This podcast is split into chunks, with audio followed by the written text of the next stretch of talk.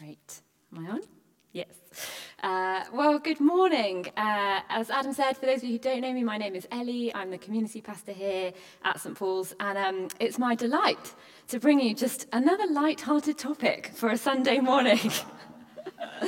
Judgment. But it's okay. It's all right. It's good news because Jesus always has good news for us. And as we have been exploring and discovering through the whole of this sermon series of the Sermon on the Mount, the ways of Jesus as he shows us how to follow him, what it looks like to be his disciple, actually, those ways are always about bringing us more freedom, more joy, and a full life in him. And this morning, even though the words may seem quite big and heavy, it is no exception. And judgment is an important topic because it affects all of us. We make judgment calls, whether we know it or not, every single day. To judge something or someone means to form an opinion or come to a conclusion about something. And actually, in itself, it's not always a bad thing. And sometimes it is a very necessary thing. And I would just like to start by addressing some of the big judgment topics this morning. So, first of all, and you can write this in the Facebook um, if you're watching online Jaffa cakes, cake or biscuit. Uh, cheer, oh, we can't cheer a sort of clap for cake. Okay? Clap for biscuit. No. Cake, totally cake. Uh, scones. Jam first or clotted cream first? So, jam first. Okay, clotted cream first. Yes. You are my people. And finally, Marmite. Yes or no? So, yes and no. Oh, I felt like someone was drumming their feet there for a second. They felt very passionately about this. These are the big questions um, which God has given us the discernment to decide for ourselves some of us better than others. But, um, but actually, we do have to make important judgments all the time. I was having some dinner with some friends the other evening, and they were having to make a judgment about whether or not to let one of their children have a sleepover with a friend. Was that family someone they were happy for them to go and stay with? Was that safe? Would they be okay? We've had a year where we have, or 18 months, where we have constantly had to form opinions and make decisions about who we can spend time with, how we can spend time with people. We have to judge a situation and make a decision about the action to take. And then there are times in our society when it is necessary to make a judgment about people and character. We have to make a decision about the things that people have been accused of and whether or not they're safe to live in our society. So when Jesus says, don't judge others, is he talking about that kind of judgment?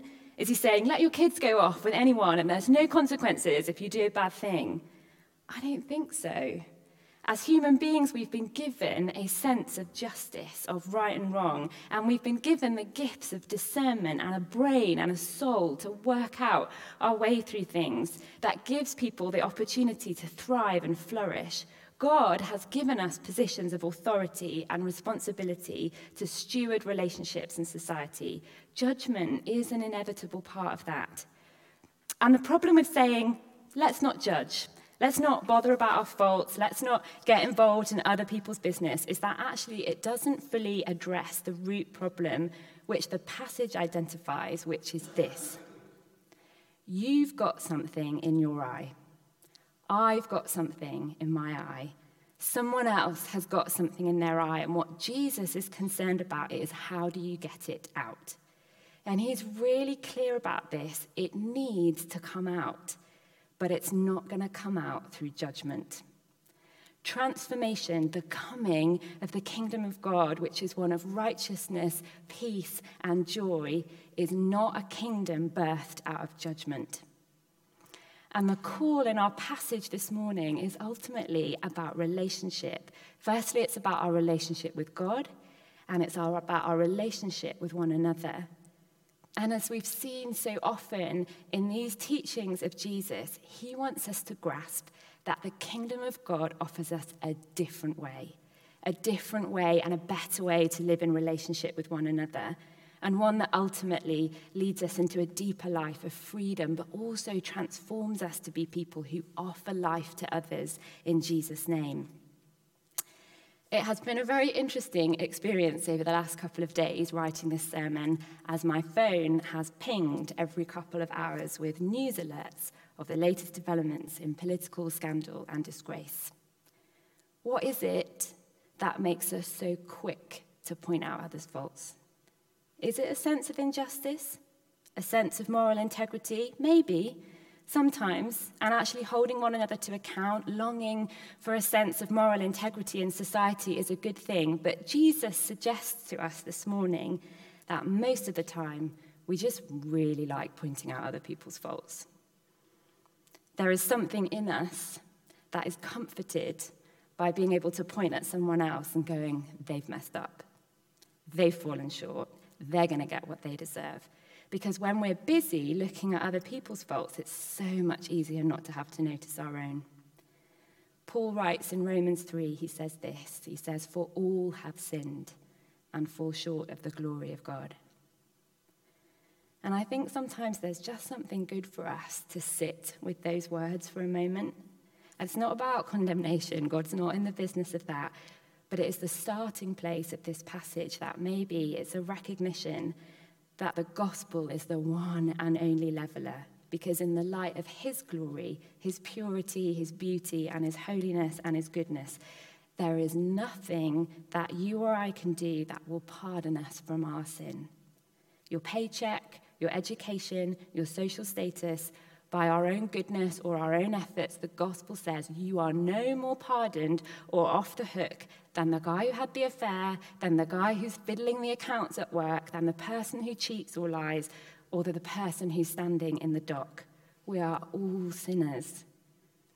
And we all, in our own fallen humanness, the very brokenness of our hearts, we all fall short of the wonderful glory of God. And most of us, at a very deep level, know it. There's a reason why, after Eve picked the apple in the garden, the first thing that she and Adam do is they hide from God. They didn't even know why, but they suddenly saw their nakedness and they hid from him. The very act of their rebellion against God was enough to force them into hiding. Without even knowing what had happened, they were ashamed. That's what sin does to us. That's why God hates it so much because it separates us from Him. Verse 3 in our passage this morning tells us there is a big plank of wood in the way. That means we can't see right. We can't see Him. We can't get to Him. And it also means that we can't get to each other. As Jesus is pointing out in our passage this morning, He's going, There's a problem. Our relationships with one another are broken.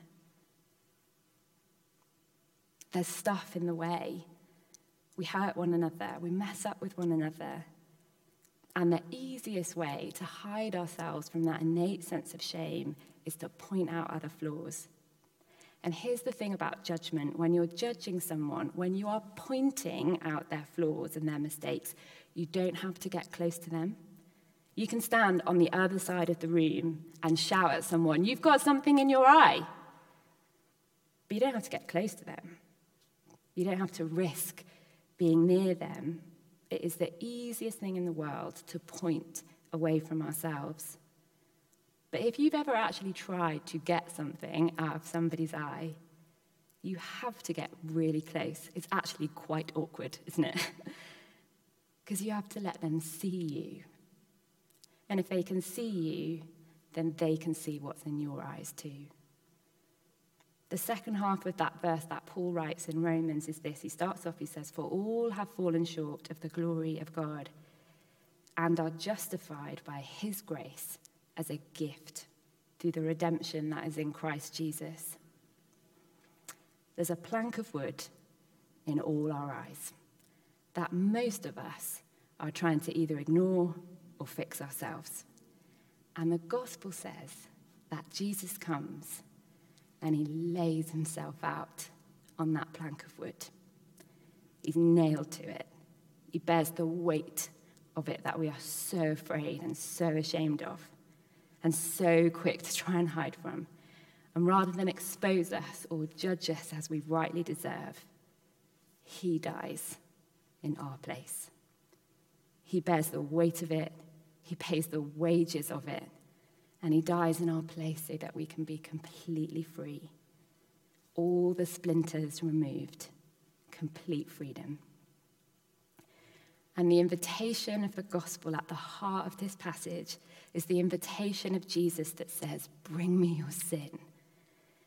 And if you don't know that you've been set free by grace, if you haven't received that freely, you will never be able to set anyone else free too. You will expect them to have to work it out because you think you have to work it out.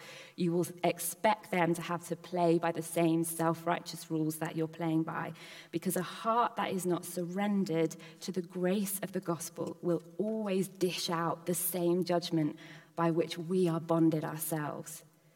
We live in a culture that is riddled with this kind of bondage, and sometimes even in church. But the starting place is bring him your log, bring him your plank, bring him your sin and your shame, and hear him say, oh, I forgive you. You're good enough for me. And if we can't hear that for ourselves, if we haven't experienced that transformation of the miracle of grace in our own hearts, we'll never be able to declare it over anyone else. a few years ago uh, in my previous church and job, I was working uh, with a group of mums in Richmond, just down the road. And my colleague and I invited them along to a parenting course um, that we'd started doing. Um, my colleague was actually running. And all of these mums, uh, they were, most of them were parenting on their own they were struggling with lots of different vulnerabilities and difficulties, and many of them would have faced judgment in their lives over many different aspects of their lives. Many of them were fully aware of their own mess and their own difficulties, and people having pointed out to them all the things they were doing wrong, interestingly, hadn't actually changed or enabled them to make any changes, which tells you all you need to know about judgment. But during one of the sessions, my colleague um, who was one of the facilitators of the group, she shared some of her personal struggles as a parent. She just talked about some of the struggles in, in their life. They've got two um, adopted children, and, and the early days of that were quite tough. And she just shared some of that. She shared some of the stress, some of the feelings of failure, some of the difficulties, and she was just really vulnerable. And one of the ladies in the group said the most interesting thing.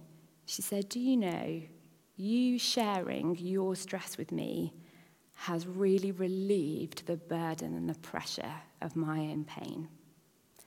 It was an extraordinary group, and we saw significant breakthrough for some of these women in beginning the process of change and healing. You sharing your vulnerability and your pain relieves the pressure of my pain.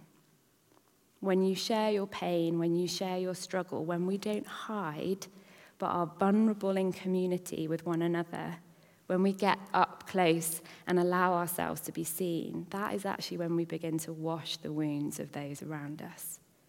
Blind eyes begin to see, splinters in the eyes begin to come out. Because when we know that we're forgiven, that righteous judgment has been taken for us, we are free. We are free to offer the same kind of grace to one another and to others. It's a radical way of addressing sin, of releasing people from shame, and it's only found in Jesus. He's the only way to freedom because he's the only one who can defeat the power of sin. And he deals justly with judgment on the cross. We don't go unjudged, but we have a big brother who takes it for us and sets us free by grace. And his beautiful upside down kingdom plan is that he then calls us to minister his grace to one another. He wants us to be those that bring his beauty and his glory by grace, that freely we've received, so freely we might give. There's a story in John's Gospel um, in chapter 8 of a woman who has committed adultery. And I sometimes think when we tell this story, we dilute it down a little bit. But actually, it's a fairly horrendous sort of scene and consequence. She's been, the Bible says she's been caught in the act of adultery and dragged into a public space where her sin has been exposed and the punishment to be determined, which is that she should be stoned to death. And sometimes I just try, try and imagine what that would be like, what, what that means for me in my life. And I guess it's a bit like Adam dragging me before all of you in some kind of horrendous state of undress and telling you every bad thing that I've ever done. Of him somehow knowing all the things that I've ever done, of him catching me doing something I shouldn't be doing, and me being thrown before you and exposed in that way. And everybody saying it's game over, Ellie, everything done. Your life's just over. You lose your job, you lose this, you lose that, that's it. It's the sort of the most humiliating, horrendous thing that you could possibly imagine. And this woman is brought and she's thrown before these men. And according to the Mosaic law of the time, there would have been those standing around who would have uttered the words, She is getting what she deserves. The Mosaic law demands that she's judged and she's punished accordingly. And then into this scene, Jesus steps forward. And what's really interesting is he doesn't try and get her off the hook. He doesn't say, it's okay, adultery isn't a big deal. Actually, God grieves our sin. He knows it's a big deal. But he doesn't go to her first. Instead, he looks at the men who've all gathered and are all holding rocks in their hands and he gives them one simple challenge. He says, Okay, you who've got no sin, go ahead, throw your stones. And it's always interesting to me that John records particularly that it's the very eldest in the community who put down their rocks first. Maybe knowing what it is to have lived a long life full of regrets and mistakes. And they slowly, one by one, walk away. And now she's left alone with an audience with Jesus. And he asks her a question. He says, Has no one condemned you? And she says, No. And he says, Neither do I. Your sins are forgiven. They don't condemn you. Neither do I. It is the longing of God that his people might first minister his kindness through one another, to one another, that it would point to him. That as we choose to put down our rocks and instead choose the way of grace, that that act actually prophetically speaks the forgiveness and kindness of God over people's lives. By the grace of Jesus, we have the opportunity to live in such a way that we usher in the kingdom of God into the lives of people who are bound and broken and shamed by their sin.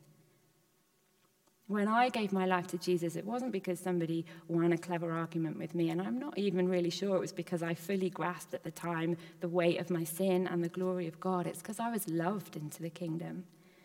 It's because I came into a community that didn't throw stones at me, that knew what I was up to and knew that my behavior wasn't quite there. But I was loved. I was loved in spite of my sin and my shame and I tangibly experienced kindness and the grace of Jesus through relationship with others.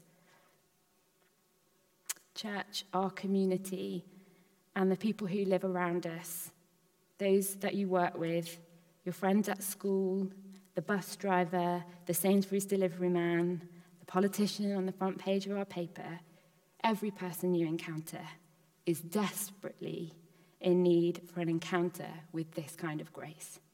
And it is the only thing that brings the kind of transformation and life that we long for. If we hold on to the rocks in our hands, it only ever leads to death. But when we turn our faces to Jesus and let Him tenderly first come and clean our hearts, wash away all the sin and the splinters, when we choose to receive grace for all our own mess, we'll never be able to throw a stone again We'll be tempted because, you know, human, but we will begin to transform the community and the atmosphere around us. And we'll start to be those who are known by how they love one another. And does that mean that we ignore sin? No. There is an implicit understanding in this passage that we see and recognize and proactively address it.